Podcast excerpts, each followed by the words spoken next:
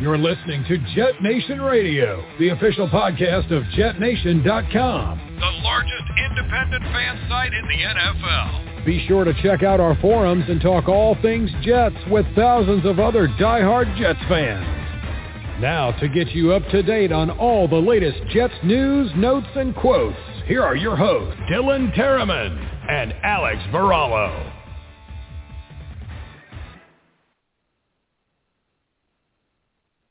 Good evening, ladies and gentlemen. Welcome back to another episode of Jet Nation Radio. This is your host, Alex Varallo. I'll be running solo tonight. Uh, Dylan and Glenn were not available, uh, but I'm going to hold it down until they get back next week. And next week is going to be a very exciting week as it is draft week. We're officially nine days away from the NFL draft and all the hoopla, the predictions, uh, the speculation, the rumors on which teams are in love with this player and that player. It's all going to come to light as of April 28th. I'm very, very excited. Uh, tonight's episode will be a little bit shorter as I'm running solo, but there are some important topics that I really would like to get into, and mainly uh, tonight's ep- uh, episode is called and Jet Nation Draft Talk. But what I specifically want to get into are which players are the right fit for the New York Jets.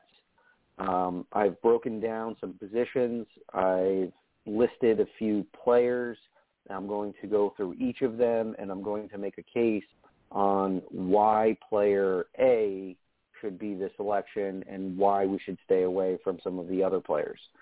Uh, before I get too far ahead of myself here, I'd like to take a moment to thank our sponsor, Mile Social. We appreciate all the support that you do for Jet Nation. If you're a business owner and you're looking to improve your social media status for your company, go to milesocial.com and see how they, what they can do for you today. You can find them at Mile Social. Okay, folks, so this is the way that I see it, and I've analyzed a few positions here for the first round, pick number four and pick number 10. And I've broken down the edge position, offensive line position, cornerbacks, and wide receiver. I think that these are the four position groups that the Jets should be targeting come draft day. Uh, now, every website that you go to will have different players ranked um, I'm not working with rankings. I'm not going with what other people say. I'm going from what I've read, I've heard, I've seen, and what I truly think will be the best fit for the New York Jets. Uh, missed one topic here. Want to stop and thank um, or send out a special happy birthday to Mekhi Becton. Um, it was his birthday yesterday, and um, it's funny. There's an account out there called uh, "Today is Mekhi Becton's birthday." He's been tweeting, or this individual has been tweeting every day. Today is not Mekhi Becton's birthday, and finally they were able to send that tweet um, that it was his birthday. He is 23 years young and uh, has the whole world ahead of him. Very, very excited to see what he has to bring in store for this team. So back to tonight's topic. What is the best fit for the New York Jets? As I mentioned, I'm looking at the edge position, offensive tackle position, the cornerbacks, and the wide receivers. Now, the list that I've compiled here are the four most talked about edge players, Aidan Hutchinson, Kayvon Thibodeaux, Jermaine Johnson, and Travon Walker. For offensive line, I've put in Evan Neal, uh, Ickey Ekwonu, um, is the other one. Ikem Ekwonu, I believe is his actual name. They call him Ickey.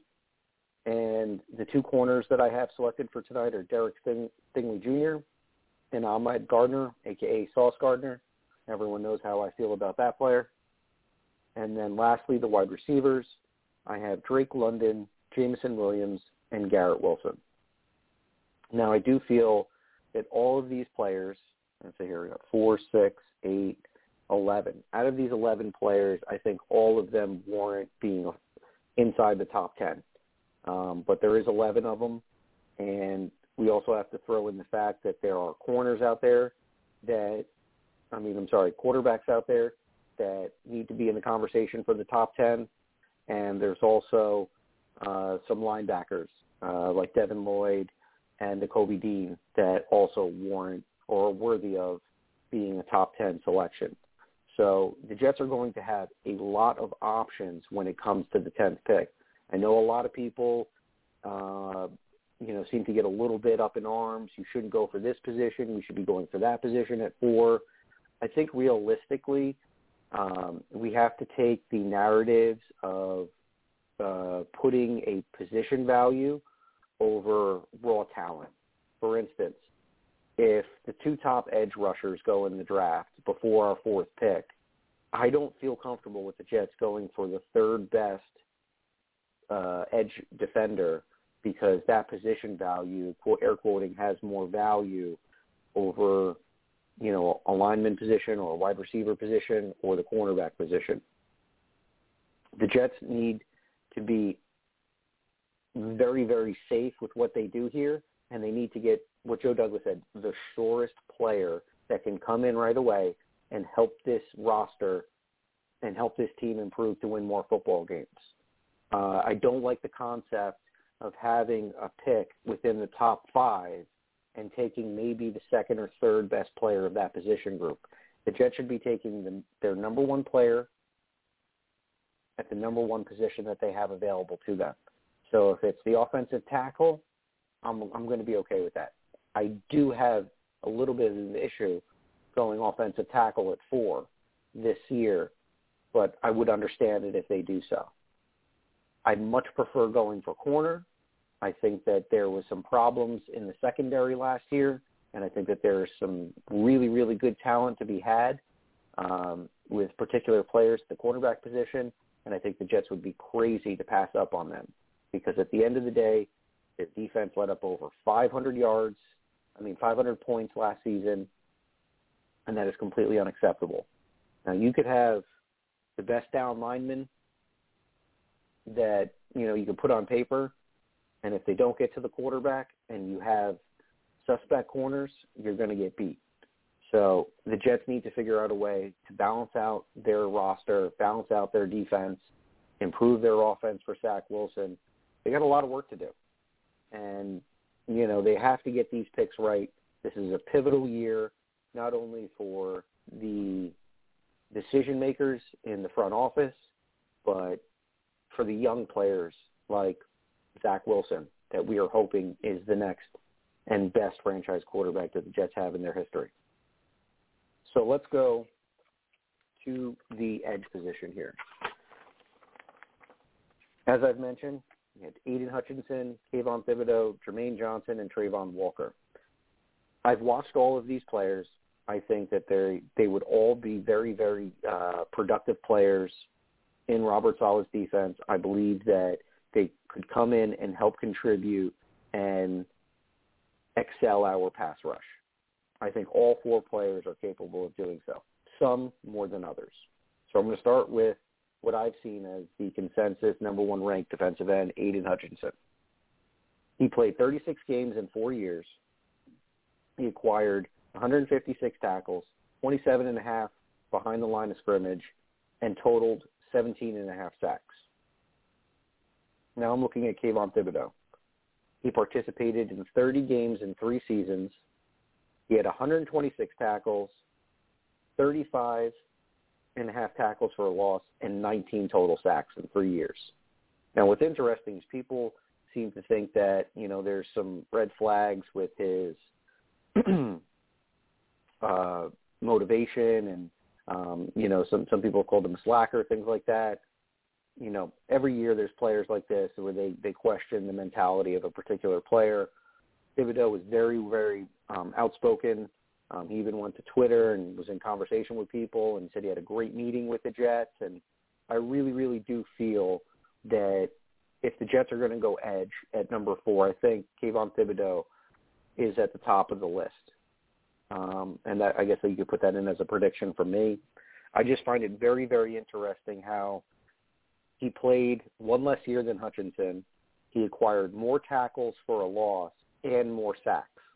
So that shows that he's a little bit more productive than Hutchinson was in his four years.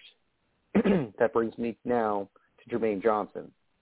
He had 106 tackles, 24 and a half tackles for a loss, 18 sacks, and a defensive touchdown. He did that in three years and 28 games. Very interesting how he's had less games than both two players that I've mentioned. He's in between on the sack margin, and he's the only one with a defensive touchdown out of these four. Now, lastly, Travon Walker, 29 games, 61 tackles, 13 tackles for a loss, and nine and a half sacks. Those stats don't pop out to me. I've seen the film. He's an absolute monster, and I think that he's going to cause havoc for whatever team that he ends up going to. Uh, for for whatever reason, I just feel like he would be a really good fit for like a Baltimore Ravens defense because he just looks like that physique of a young Terrell Suggs, and who knows if if you know his trajectory is that as such. But looking at the film, I'd have to say that I came away most impressed with Jermaine Johnson, being that he's a linebacker and an edge player. I did mention last week on our episode that he was one of my top favorite prospects, so maybe um, there's a little bit of favoritism going on here. But I do feel that if the Jets do decide to pass on edge at four, that there is a very, very good chance that they could be looking at a Jermaine Johnson or a Travon Walker at the 10th pick. And I think Travon Walker would probably be the worst case scenario for the Jets. And I think that the best case scenario at the 10th pick would be Jermaine Johnson. I think that not only is he as, as productive as the top two edge defenders, but I also feel that he gives you a little bit more of athleticism, being that he has some experience playing linebacker and can provide a pass rush. And if the Jets do decide to go edge rusher at, at the four pick, pencil me in for Kayvon Thibodeaux. I think that's the, the best fit at the number four pick. If the Jets go edge, if the Jets decide to go edge at 10 pick, I think the best fit will be Jermaine Johnson. Now this brings me to the offensive line position. You have Evan Neal and you got Ikem Ekwonu, aka Ickey. Now out of these, both of these uh, tackles, you could go back and forth on, you know, maybe this is a, a OT1A and an OT1B you could flip flop these guys. I think it really, really depends on what type of player you want. From Evan Neal, I think that there's good length and size with the measurables for a tackle. I think he's got really great hands. He's got length. He has a really, really good, does a really good job of throwing his hands, getting defenders off balance um, from their initial pass rush step, and just throwing someone off on their on the beginning of their pass rush could be just enough to keep them away from your quarterback. I love what he does in pass protection, and I would say what's the difference between Neal and Ekwonu? I would say that Ekwonu is a better run blocker, and he's got a little bit more of a nastiness and a mauler um, aspect to his game, where Evan Neal is a little more technical. So if you like a player with technique, you want to go with Evan Neal. If you want to go with someone that's nasty and a mauler and you know, beat guys up on the field, I'd very much go with Ickey. But I do not feel that the best fit at four for this Jets team is going for offensive tackle, with the exception, is Joe Douglas prepared to part ways with George Fant? Now, George Fant's been a captain of this offense and this team for over two years he acquired Mekhi Becton's job last year because he was playing right tackle and moved to left because Becton got rolled up on in a in a fluke injury and hurt his leg and had to miss the entire season. Now we're hearing from our off-season presser that the tackle position is undetermined and it's going to be for competition and either George Fant or Becton could play left tackle next year. I think it's rather interesting that the Jets primarily saw George Fant as a right tackle, even though he had experience at left tackle in Seattle. Um, I don't know if they had the confidence in him playing left tackle, but was forced to put him in the position because they got injured, so many injuries at that tackle position last year. Turns out he has one of the best years of his career at left tackle, very high grades on PFF, one of the best offensive linemen, one of the most consistent and uh, just did his job, I guess, better than others last year. Not saying much in a losing season, but if you had to determine who was your best offensive lineman, can easily say that was George Fant last year. So I think the Jets really like George Fant. But if they do want to build this line and build in the trenches, as we've heard them say, and you go offensive line, I would absolutely take either either Neal or Ickey. I think that you could flip the coin for that. I think, you know, what's more exciting is having a mauler and a run blocker, but at the end of the day, you got to throw the ball. So maybe Evan Neal would be a good fit for this team. I'm going to put Ike Ekwonu as the best fit for the Jets, and if they do decide to go for him, I hope that they part ways with George Fant because it would be absolutely absurd to part ways with Mekhi Becton when he's in year three of his rookie deal, and as a first-round pick, the Jets have a fifth-year option. So just give you some numbers here, George Fant has one year left on his contract. He's 30 years old going on 31, and he's making over $11 million for one year. Kai Becton was signed two years ago for a four-year deal at $18.4 million, averaging around $4.5 million on the salary cap per year if you want to slice it up, with a fifth-year option. Why in the world would you want to part ways with Mekhi Becton at this point when you've got a significantly less amount on the books, and you can have him not only for the next two years, but possibly three if you pick up his fifth-year option. So if the Jets truly want to build in the trenches and get their tackle position secured, you absolutely have to part ways with George Fant, or you're going to eat eleven million dollars, nearly eleven and a half million dollars, to have your one of your team captains play backup.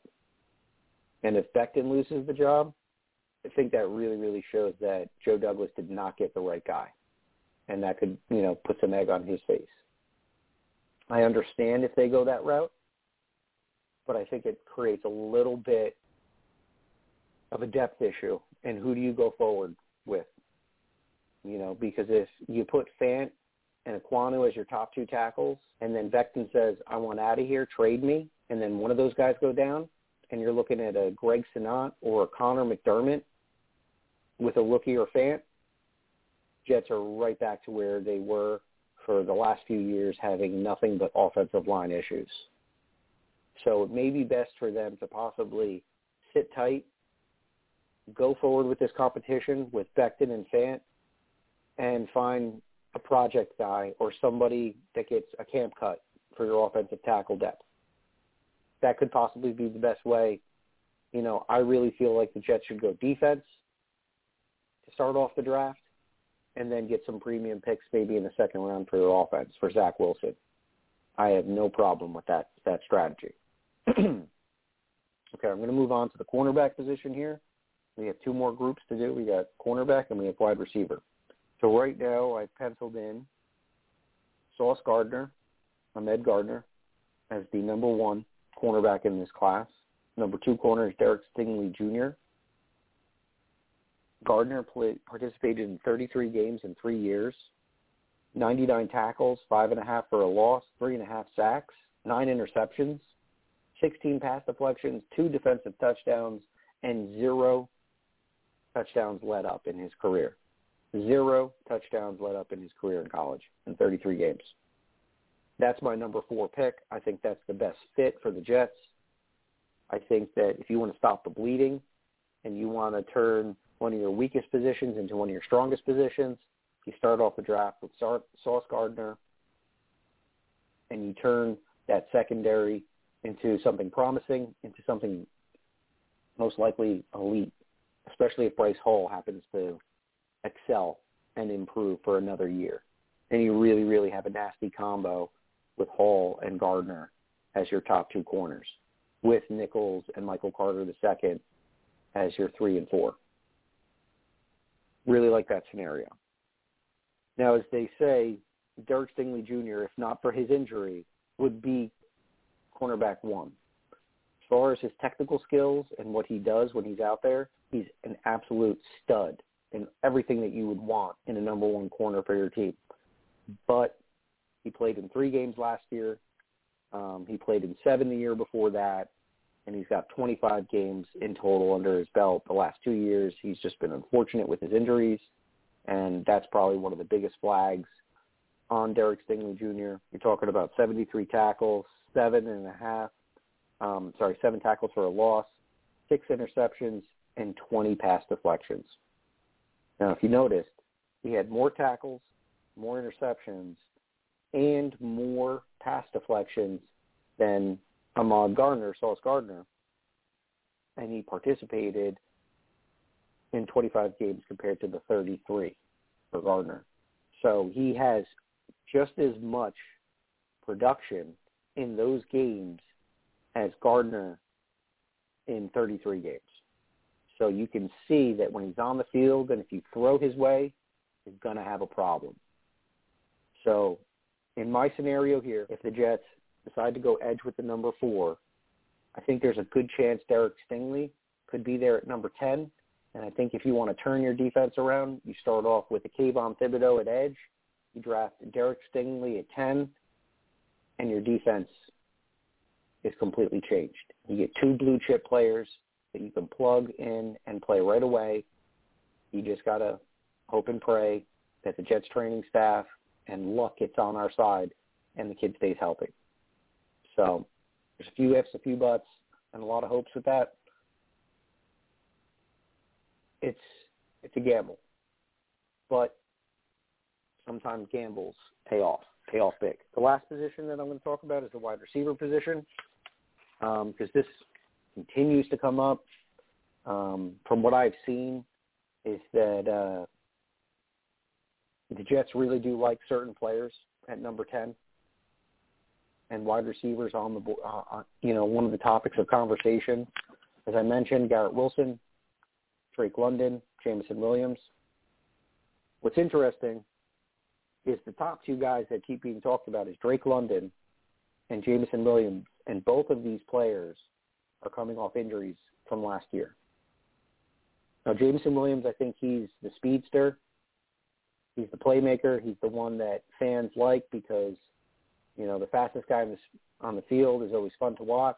And, and NFL teams, you know, follow, they go for the speedster every year. They chase speed. But in my opinion, I'd much rather have the best football player than have the fastest guy on the field because sometimes the fastest guy on the field is not always the best football player. And you can look at John Ross and see how that worked out in Cincinnati. You can look at Henry Ruggs how that worked out in um, Oakland. You could look at DJ Chark, see how that looked in Jacksonville. None of these players have reached their trajectory or their proje- projections or their project, uh, predictions from media analysts, but they were the fastest. So teams coveted that speed. They went for it, and it failed. So for me, out of these three players here, I would absolutely go for Garrett Wilson I think he brings you the most production. 32 games in three years. You're talking about 143 receptions with 2,200 yards, 23 receiving touchdowns, and six rushes for 143 yards and a touchdown. That is absolutely crazy. You're talking about 19 yards a carry last year for Garrett Wilson. So not you know he's just one of those players. You get the ball in his hands and he makes magic happen. You want to talk about being one of the best route runners in this league or in this class? Garrett Wilson's definitely one of them. And you could debate maybe Chris Olave, his his running mate, his teammate, um, who's also you know one of my top five last year. Uh, I just kind of feel that Olave is going to be one of those mid to late 20 picks. Um, a lot of people pencil him in at Green Bay. I can completely see that happening. I would love a scenario where Chris Olave is a Jet. I just don't think he's going to be there for us at 35 or 38. And um, you know, I'm, I'm not sure if he if he qualifies as a top 10 pick, but some teams, you know, some boards are different from others. But I'm going to go back to some of the stats here. Drake London, the biggest wide receiver of all these individuals here, um, 24 games, injured in 2021, he had 160 receptions, 2,100 yards, 15 touchdowns. So he brings size. And the Jets receivers right now, they have two receivers in Braxton Berrios and Elijah Moore who are under six feet. So if the Jets are really looking to bring in size, you're talking about a six foot five, 210 pound wide receiver in Drake London. Again, little bit of a risk factor because he is coming off of an injury. He just had his pro day. Um, I believe the Jets um, sent some personnel out there to go get a look at the youngster. Um, and he's one of those players that, you know, uh, you'll see a lot of contested catches, a lot of 50-50 balls. I'm not 100% if that qualifies for what the Jets want to do because we already have another receiver that's around 6'3", 210 pounds, and Denzel Mims. He ran a 4.340. He had a lot of contested catches. He's a 50-50 guy. He could stretch the field. Probably better for a vertical offense. And Mims was buried in this lineup. So I, I'm not sure, you know, the Jets may be looking for size at wide receiver. I'm just not sure if Drake London fits the mold. I could be wrong. He could end up being the next Brandon Marshall. And that's what some people have comped him to. And who doesn't love a player like Brandon Marshall in his prime? Absolutely dominator. But again, with the injury concern, Garrett Wilson, to me, is the is the best fit for the New York Jets at ten if they decide to go wide receiver. Now Jameson Williams, like I said, he's the race car. You know, he's the car that, that can get up to 300 miles an hour, he, but he's a little bit lighter, a little bit more risk as far as the handling and the control on that race car. And if you slip and he, it could break, and then you could you could miss him for the entire year, or you could miss him for maybe you know 25% of the year, and then he's available in October, November, and then he's a plug and play player from then. Little bit risky though in my mind. I do think that he has a very high ceiling. You know, in 25 games in three years, he had 94 receptions, 1,800 yards, and 18 touchdowns. You look at his film from last year, he can absolutely fly. The speed is undeniable with Jameson Williams, but the risk factor is there as well. So what do the Jets really want here as far as the wide receiver position?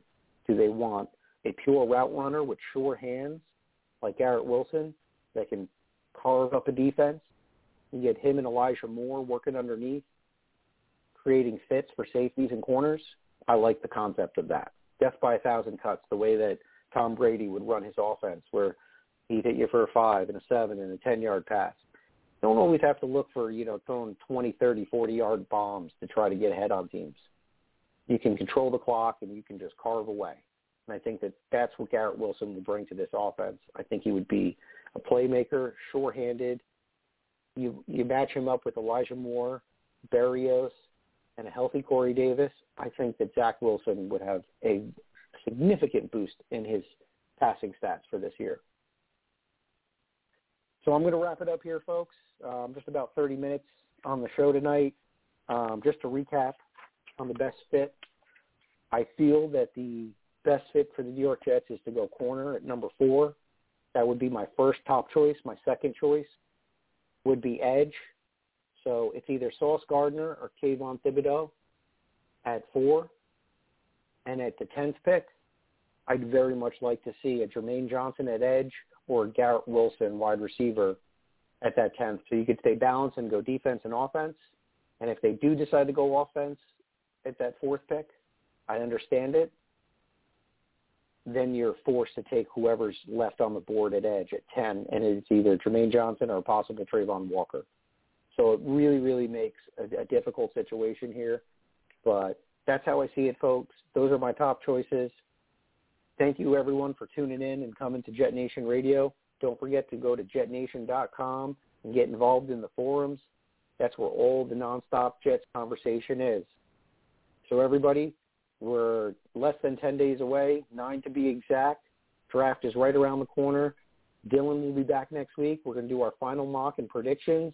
So definitely tune in next Tuesday night, 6.30 p.m., Jet Nation Radio. It's where it's all at, folks. Everybody, be safe, and thanks again, and have a great evening.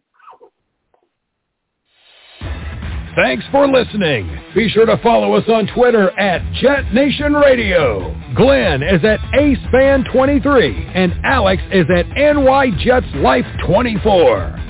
Until next time, go Jets!